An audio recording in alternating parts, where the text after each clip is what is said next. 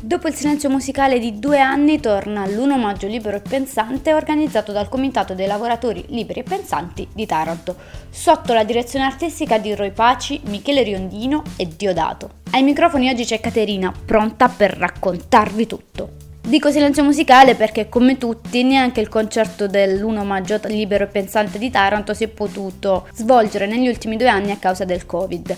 però nel 2020 è andato in onda con un docufilm sulla 7 dopo il programma di Diego Bianchi, Propaganda Live, tenendoci tutti quanti svegli ad aspettare di poter rivedere il mare della nostra bella città isola. Questo tratto di protesta distingue l'1 maggio Taranto dal primo maggio Roma, da sempre invece finanziato da quelle grandi aziende che Taranto cerca disperatamente di cacciare via per potersi riappropriare del diritto alla salute ed al lavoro. Diritto che il siderurgico ex Silva, ex ArcelorMittal o Nuova Acciaierie d'Italia, non importa, ostacola ormai dal 1960.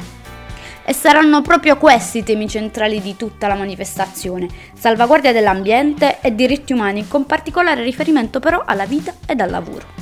filo conduttore questo che mette insieme sia personaggi da sempre impegnati in queste lotte politiche e sociali che musicisti, come ad esempio Abubakar Sumauro con la sua lega Abbraccianti, Extinction Rebellion per il Fridays for Future, Amnesty International con Riccardo Nouri e gli Eugenio Via di Gioia che invece hanno lanciato la loro canzone Terra dedicando un messaggio d'amore forte sia alla città di Torino che al mondo intero.